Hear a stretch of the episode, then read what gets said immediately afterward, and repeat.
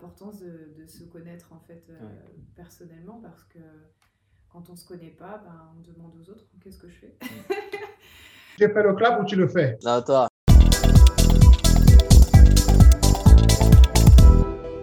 C'est parti. Bonjour Aurélia. Bonjour. Merci d'avoir accepté notre, notre invitation pour ce podcast. Merci à toi. Je te remercie énormément. Aurélia est coach aujourd'hui avec une ancienne vie euh, dans, en tant qu'avocat fiscaliste et dans les RH. On y reviendra. Et, euh, mais tout d'abord, j'aimerais te poser la, ma question favorite avec laquelle je commence toujours ce podcast. Comment te définis-tu en tant que personne? Euh, Pour me définir, je dirais que je suis quelqu'un d'assez euh, sensible, très attaché à la beauté, mais la beauté au sens à la nature, à la musique, aux mots, à la lecture. C'est ce qui m'a toujours en fait guidée. Après, bah, de manière comme on va se présenter de manière un peu plus rationnelle aussi. Donc, je m'appelle Aurélia, j'ai 35 ans, je vis à Paris.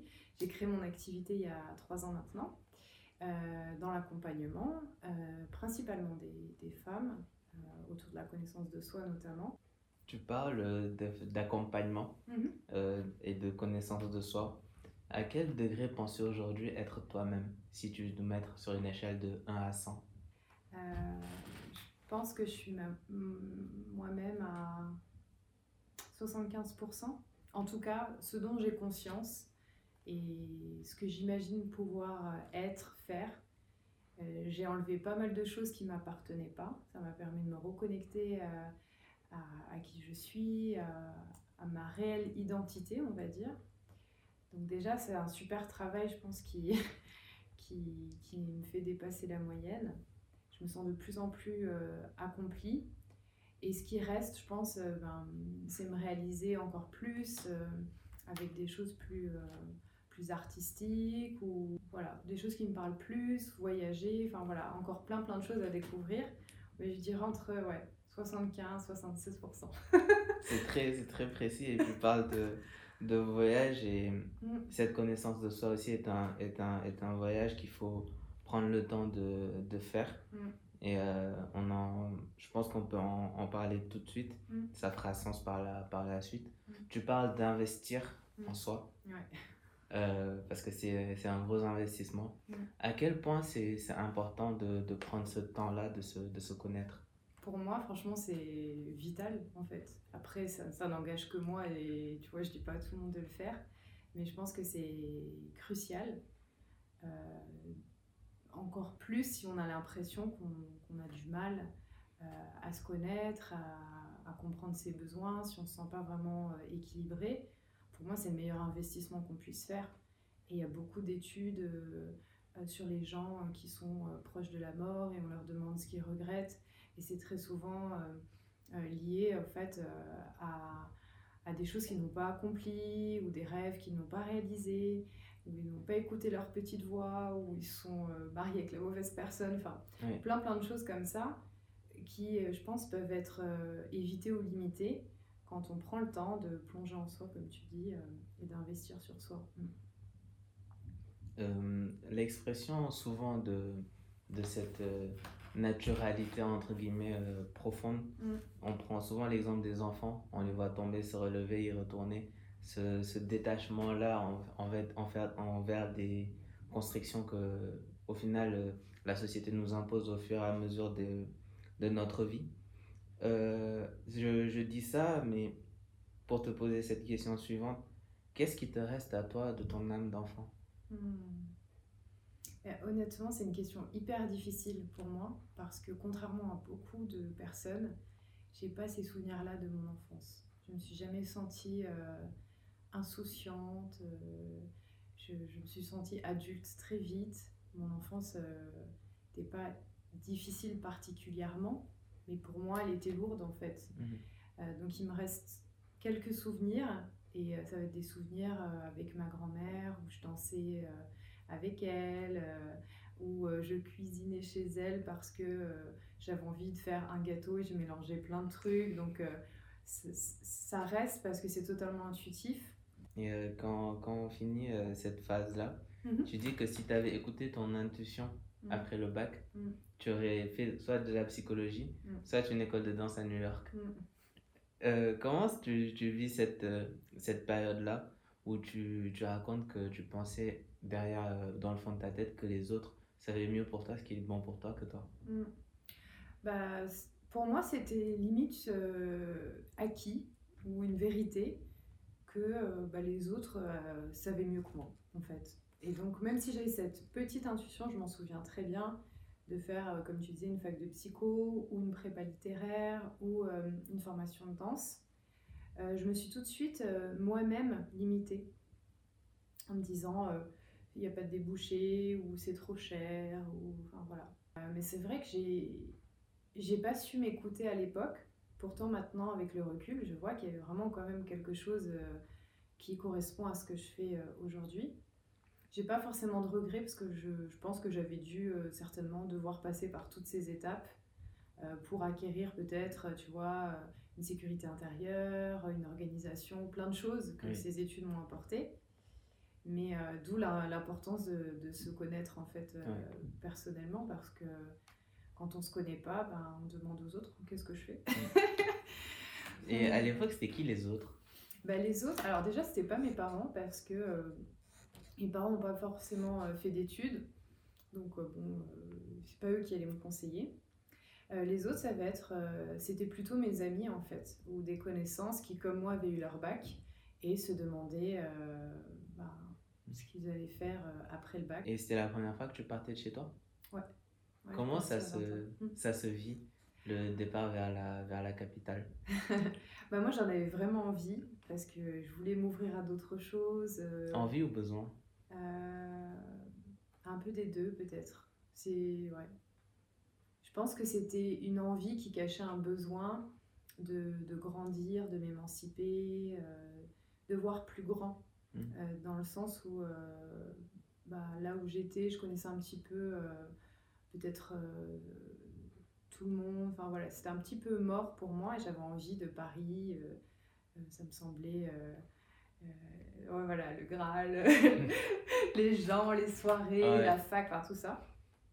Et donc, euh, je, me, je suis venue en coloc et euh, je me souviens au moment de partir, on est venu en train. Et là, j'ai pleuré parce que je me suis rendu compte que je quittais vraiment ma mère, j'allais plus la voir parce que ouais. comme elle m'a élevée seule, on était quand même euh, finalement toutes les deux proches. C'est là où j'ai réalisé. Et puis après, bon, les choses sont enchaînées entre les études, euh, les jobs étudiants, etc. Je pense que tu dis qu'être euh, boursière sur critères sociaux. Mm. Quand on arrive, il y a une réalité, euh, entre guillemets, financière. Je pose la question parce que je pense qu'il y a plein de gens euh, qui vivent ou ont vécu cette, cette phase-là de devoir partir de chez eux, d'avoir été un peu, euh, entre guillemets, contraint, contraint par euh, une certaine euh, idée dans leur, dans leur choix d'études.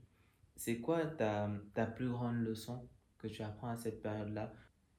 Hmm, bah, je pense que j'apprécie encore plus ce que j'ai maintenant.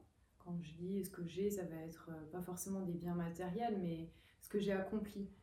Euh, avec le, sur le moment, bon, bah, c'est un peu euh, du day-to-day ou de la survie, il n'y avait pas forcément de leçon, si ce n'est de pouvoir euh, me débrouiller seule.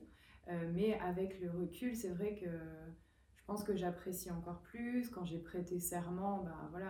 Et euh, après cette, cette ponctuation-là, Mhm. tu, tu commences à, à travailler, tu t'insères dans le, dans le milieu professionnel. Mm. Comment ça se passe euh, au début? Euh, bah, j'ai commencé chez EY, euh, Ernst Young à l'époque, c'est un cabinet d'avocats à la Défense. Déjà, j'ai postulé euh, vraiment, euh, tu vois, des fois on a des croyances sur soi-même, je me suis dit je serais jamais prise parce que dans ces cabinets, je pensais qu'il fallait deux mas- enfin j'avais deux Master 2, mais un MBA, enfin plein de trucs en plus. ouais. Et j'ai été prise et c'était vraiment bien au début. Euh, parce que euh, ben, il y avait un côté nouveau, c'est un, un grand cabinet, donc j'ai tout de suite euh, travaillé avec beaucoup de, de personnes. J'ai été responsabilisée quand même assez vite. Les gens étaient hyper sympas. Ça m'a mise en mouvement. J'ai commencé à avoir un salaire décent. Enfin, c'était vraiment cool. Pour moi, c'était c'était une super période. Oui. Et j'en garde des bons souvenirs. Et comme c'était assez dynamique, parce qu'il y avait beaucoup de, ouais, voilà, il y a beaucoup de, de, de personnes qui bossent, il y a beaucoup de juniors, il y a beaucoup d'arrivées. On était une équipe, on s'entendait hyper bien entre juniors. Donc c'était plutôt, euh, plutôt agréable. ouais. À, à quel moment ça vient le, le changement où tu commences à te sentir un peu confiné dans cette, euh, dans cette vie-là, où au final tu te rends compte que euh, un peu les, les effets de ce, de ce choix ou non-choix Mm. que tu avais fait euh, à, à la sortie euh, du lycée et l'obtention du bac? Ouais, c'est une super bonne question parce que c'est vraiment ça, c'est le sentiment d'être un peu confiné ou euh, étriqué. Au début, comme je te disais, c'était hyper... euh, enfin, voilà, c'était la découverte, c'était plutôt cool. Euh, après, donc j'ai commencé à la défense et ensuite, au bout d'un an, je crois, on a changé de tour, on est allé à la tour First, Oui. qui est la, tu sais, la plus grande des tours. Et, euh, et on avait moins d'espace. Donc déjà, je me suis retrouvée euh, dans... Avant, j'avais un bureau. Là, je me suis re- retrouvée dans un open space, mais qui était plutôt comme dans un couloir. Oui. Donc déjà, moins d'espace. Euh, je prenais euh, le métro et euh, j'avais des moments où quand on sortait, je pense que la bouche de métro, elle a été construite en 1970 quand il n'y avait pas de tour. Et là, tu as la plus grande tour euh, de France et les gens sont C'est une fourmilière. Voilà, et il y avait ce côté, euh, tu sais, très robot, euh, enfin très euh, robotisé, tout le monde marche, on est collé aux gens. Donc là, c'était un petit peu déjà lourd. Euh, après, j'ai aussi pas mal de collègues qui sont partis, donc j'avais moins d'affect. Des personnes qui étaient arrivées en même temps, euh, qui sont parties, donc tu vois, ça il y avait moins d'ambiance. Et puis, euh, comme j'étais en fiscalité personnelle, on avait euh, aussi beaucoup de, de boulot pendant les saisons fiscales. Et euh, je me souviens que euh, peut-être au bout de la troisième saison, je commençais à, avoir vraiment du mal à tenir. Je pense que c'était un trop plein. J'avais peur de m'éteindre en fait. Ouais. Qu'est-ce qui motive ce premier changement de, de carrière vers les, vers les ressources humaines? Bah, il y a deux choses. Il y a déjà un travail que j'avais commencé euh, à faire de mon côté en faisant une, euh, une thérapie, une analyse avec une psychanalyste, enfin, très rapidement après avoir euh, commencé en cabinet. Mais pas du tout pour changer de voie. C'était, ben, comme je te le disais au début, je m'intéresse pas mal à la psychologie, etc. Donc, euh, je sentais qu'il y avait un truc, tu vois. Je, savais pas, Ouais. mais voilà. Il y avait quelque chose. Exactement. Donc ça m'a déjà, euh, je pense, amené à autre chose que, que la vie professionnelle comme source de, de- d'épanouissement. Ça m'a appris à me connaître. Et puis surtout, euh, je sentais que j'avais besoin de plus de temps. Et en cabinet euh, d'avocat, même si mes horaires par rapport à la plupart des gens euh, étaient corrects, je finissais rarement après 20h, mais même en finissant à 20h et en travaillant parfois euh, les week-ends pendant la saison fiscale, il y avait peu de temps euh, pour moi. Donc c'était euh, un besoin viscéral de temps. Et puis euh, on m'avait contacté, on m'avait un cabinet de chasseurs de tête m'avait contacté pour un poste en entreprise qui, pour être honnête, bah, correspondait à mon profil, mais j'avais pas non plus euh, euh, un engouement extrême. Oui, oui. Même si en vrai ça s'est hyper bien passé, mais bon voilà, c'était pas euh, le dream job. Ouais. C'était un choix par défaut, limite. Ouais, c'était un choix euh, en conscience cette Mhm. fois de me dire ok, c'est pas le job de ma vie, mais en revanche, ça me permet d'avoir plus de temps. Tu commences, euh, comme tu le dis, ça se passe bien. Mm. Et là, une deuxième fois, Mm. on ressent encore le besoin d'autre chose. Ouais. Autant la, la première fois, on peut, on peut se dire c'est un bon, c'est un saut, on dépasse ses peurs et on y va. Mm. Mais comment ça se passe cette deuxième fois-là? Mm. Est-ce qu'il y a des doutes? Est-ce qu'on se dit on va un jour se plaire dans quelque chose? Comment ça se passe euh, mentalement? Ça va peut-être rassurer les personnes qui ne savent pas du tout quoi faire. J'étais vraiment dans une phase où, contrairement au cabinet d'avocat où c'était hyper stimulant, parfois trop, là j'étais des fois dans des phases d'ennui euh, profond. La tête qui tombe. Exactement. C'est-à-dire que je me souviens parfois j'étais devant mon ordi, j'avais ma main sur la souris comme ça, et puis il y avait moins de pression qu'en cabinet d'avocat. Mais en revanche, ce qui m'a aidé, c'est que euh, bah, dès que j'ai été recrutée, j'ai été recrutée par une, personne qui est parti euh, à la retraite euh, deux mois après mon arrivée. Donc j'étais Ah ouais. ah ok super parce que j'étais venue pour elle dans le sens où c'était la seule personne avec laquelle j'allais travailler. Ouais. Et en fait elle a été remplacée par euh, une autre personne, un homme qui était vraiment, euh, enfin qui est vraiment euh, génial, très à l'écoute, euh, qui m'a toujours laissé libre et puis qui a compris après que j'avais envie de euh, d'autres choses et qui m'a pas forcé à rester. Mm. Et, euh, et puis euh, je me souviens avoir eu une proposition quand j'étais en entreprise d'une autre boîte hyper bien payée, euh, euh, rooftop dans le 17e ou le 16e, enfin j'étais sur le papier, c'était parfait. Mais là, comme j'avais appris à me connaître un peu mieux, je me suis dit, si je suis honnête envers moi-même, je, je sais que ce n'est pas la direction vers laquelle j'ai envie d'aller. Donc même si je ne sais pas quoi faire, bah, je prends pas cette option parce que je sais que c'est pas ma direction. Mm. Mais en revanche, euh, comme j'ai eu cette proposition, j'en ai parlé euh, à mon employeur et j'ai pu négocier un jour de télétravail euh, dont j'avais besoin, une, une augmentation plus faible, mais quand même une augmentation. Et ça, je pense qu'avant, j'aurais pas eu,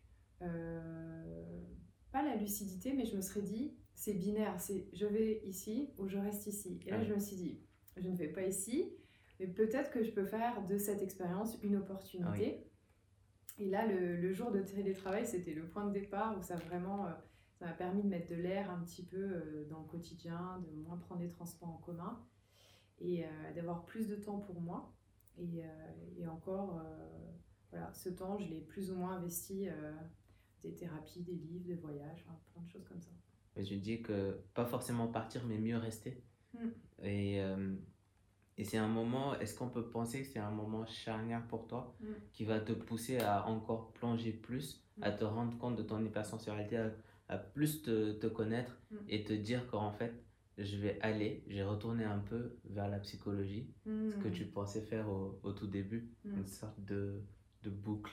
Exactement, parce que comme je me sentais pas forcément à l'aise euh, euh, à la cantine entre midi et deux, enfin tu vois, c'était des environnements, euh, la cantine elle est plus ou moins euh, sous terre, euh, pareil j'ai besoin de lumière et tout, donc c'était des trucs qui me, qui, qui me pesaient, qui me prenaient de l'énergie, donc très souvent euh, quand je pouvais, j'allais déjeuner seule, je lisais, j'écoutais des podcasts, je me nourrissais beaucoup intellectuellement.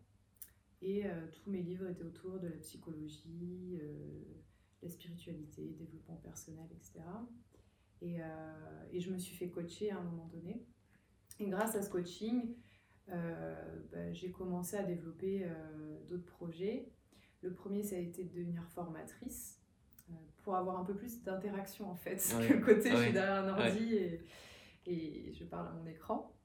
Mais comme tu l'as dit justement, bah, ça, ça, ça a envoyé beaucoup à ce que j'aimais déjà. Donc, je me suis dit, bon, je sais pas si j'ai envie d'être coach, mais en tout cas, si euh, je fais une formation pour lire des choses que je lis déjà naturellement sur mon Ouais. temps libre, ça devrait le faire. Ouais.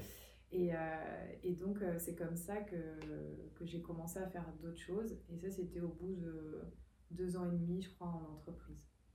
De ce que j'ai compris jusqu'ici, la routine, c'est vraiment pas pour toi. Ça te, ça te, ça te met dans une, dans une position, encore une fois, on va utiliser le mot et ça, ça correspond à la période, mais très confinée. Mm. Là, tu te lances un peu dans un mode d'entrepreneuriat, d'indépendance. Mm.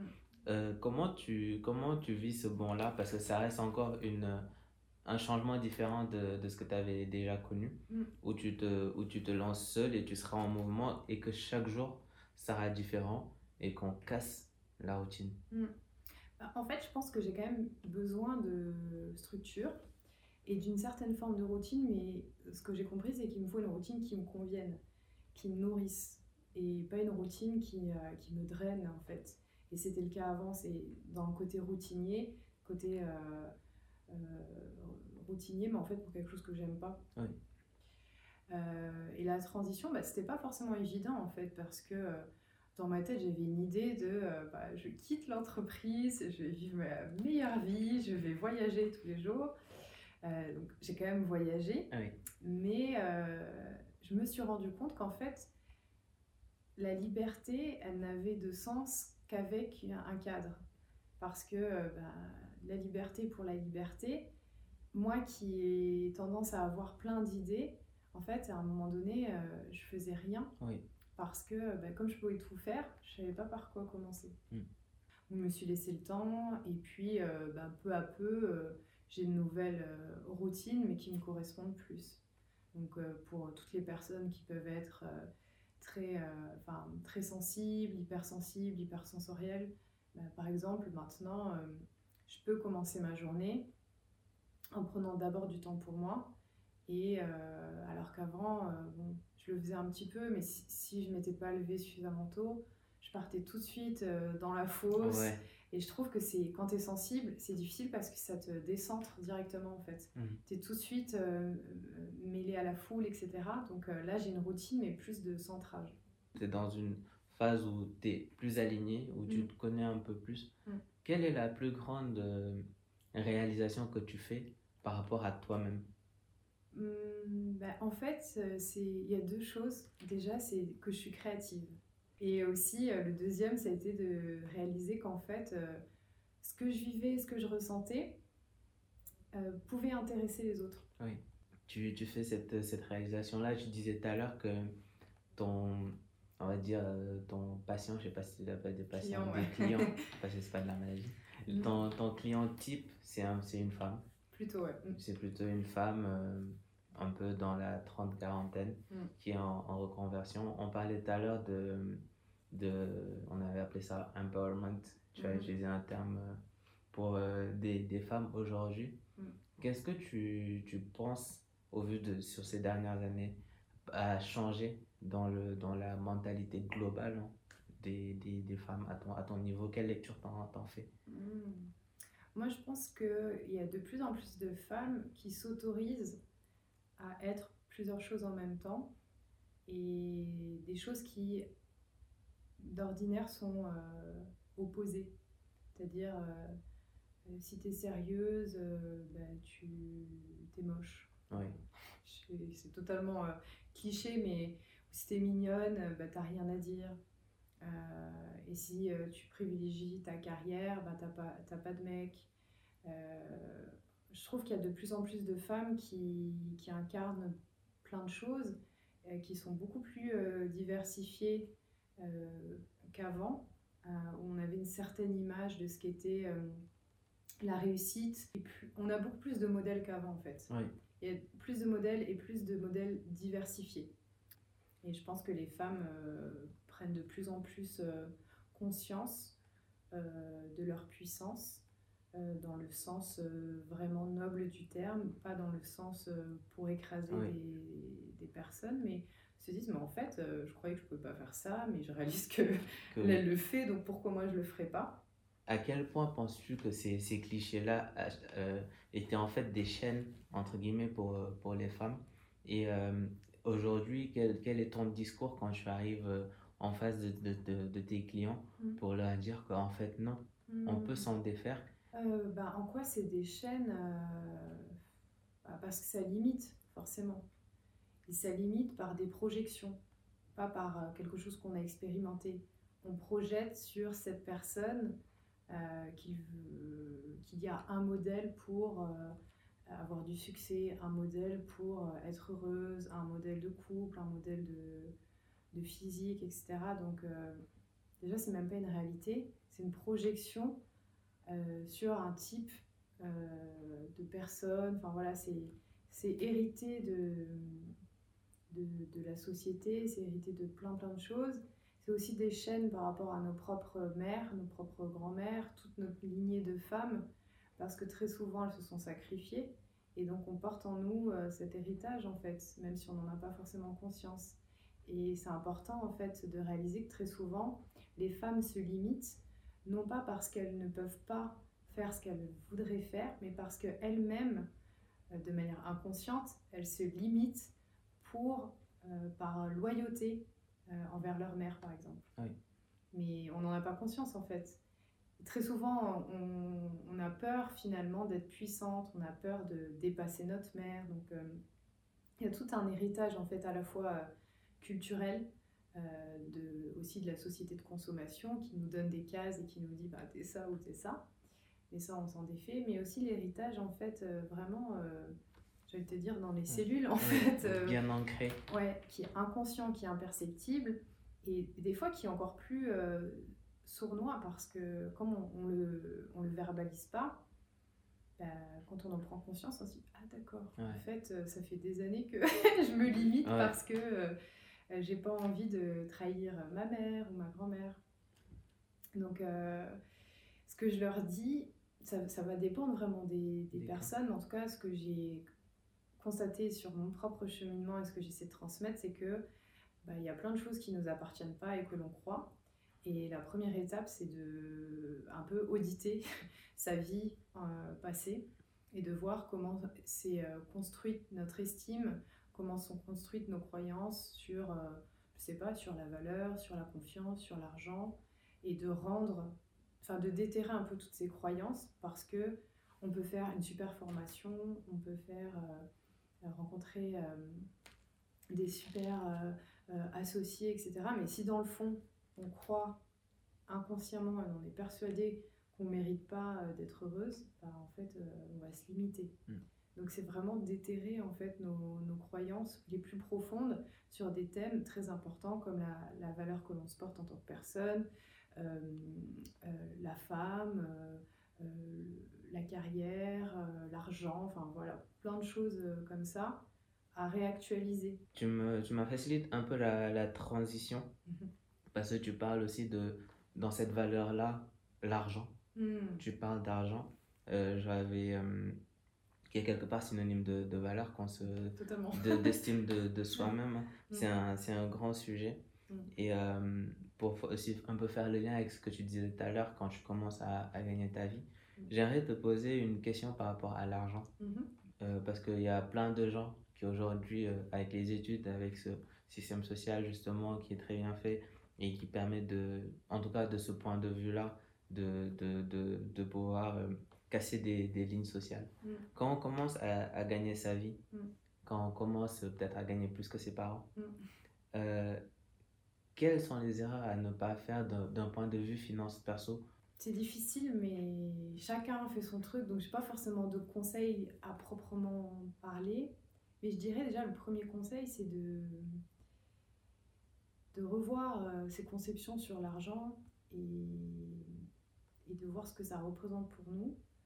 Euh, pour euh, alors soit investir ou soit euh, enfin, ne pas tout dilapider nécessairement parce que on a la, enfin profiter mais savoir pourquoi on le dépense, savoir ce que représente l'argent pour nous, enfin, voilà, travailler sa notion d'argent en fait, Euh, sa conception par rapport à l'argent, son rapport au temps, et de savoir si on, on a un rapport assez sain avec Mhm. l'argent. Parce que c'est plutôt le rapport à l'argent que la somme d'argent qui va faire la différence. On va parler un peu de, de futur. Mm. Où te vois-tu dans 5 à 10 ans, au vu déjà des chamboulements qu'il y a eu sur les 5 à 10 ans passés? Ouais. Je me vois dans une maison, ça c'est un... un- En fait, quand j'avais fait mon coaching il y a, il y a 3-4 ans, euh, le coach m'a dit quel est ton objectif? Euh, Je dis pas, je me vois dans une maison euh, avec des baies vitrées, de la nature, du soleil, en train d'écrire un livre, etc. Et là, il, il était un peu. euh, il me dit D'accord, ok. Et euh, le premier pas, ça serait quoi? Et en fait, je pense que c'était ma vision un peu d'un idéal. Mhm. Donc, je me verrais dans un espace euh, lumineux où je pourrais euh, travailler de, de chez moi, avoir un espace où je pourrais accueillir aussi des clients, des personnes, pour créer, pour euh, vraiment, j'ai envie d'être un max euh, en autonomie, pouvoir faire un max de choses euh, chez moi ou à proximité. Euh, avec des enfants, j'espère. euh, Enfin voilà, être euh, sereine, parce que c'est aussi pour ça que j'ai fait tous ces choix, c'est parce que j'avais pas envie, le jour où j'aurai une famille, d'être stressée et, et de leur faire porter mon stress. Oui. Et qu'est-ce qu'il y a dans ta bucket list? J'aimerais écrire un livre, pas sur quoi, mais ça serait vraiment euh, un super accomplissement pour moi. Est-ce que tu as, c'est un principe, un socle euh, duquel aujourd'hui tu penses que tu ne t'éloigneras jamais? J'ai, ouais, je pense, en fait, ce que je veux garder, c'est pouvoir, euh, pouvoir être qui je suis sans me sentir euh, travestie, sans me contorsionner pour rentrer euh, dans une case, pour être validée. C'est vraiment, alors ça paraît bidon hein, de dire être qui je suis, maintenant que j'ai beaucoup plus conscience de, de, ce qui m'anime intérieurement, de, mes valeurs, de ce qui me fait euh, du bien, ce qui me fait euh, pas du bien, bah en fait j'ai plus du tout envie de trahir ça. C'est un peu comme si, euh, je sais pas, tu as compris que le, mur est blanc, bah, une fois que tu as vu qu'il était blanc, tu vas pas dire qu'il est brun, tu vois. Ouais. Parce que tu sais qu'il est blanc. Ouais. Avant, peut-être que tu pouvais euh, dire Ah, ouais, ok, il est brun. Mais parce que tu savais pas. Mais une fois que tu as compris et que tu.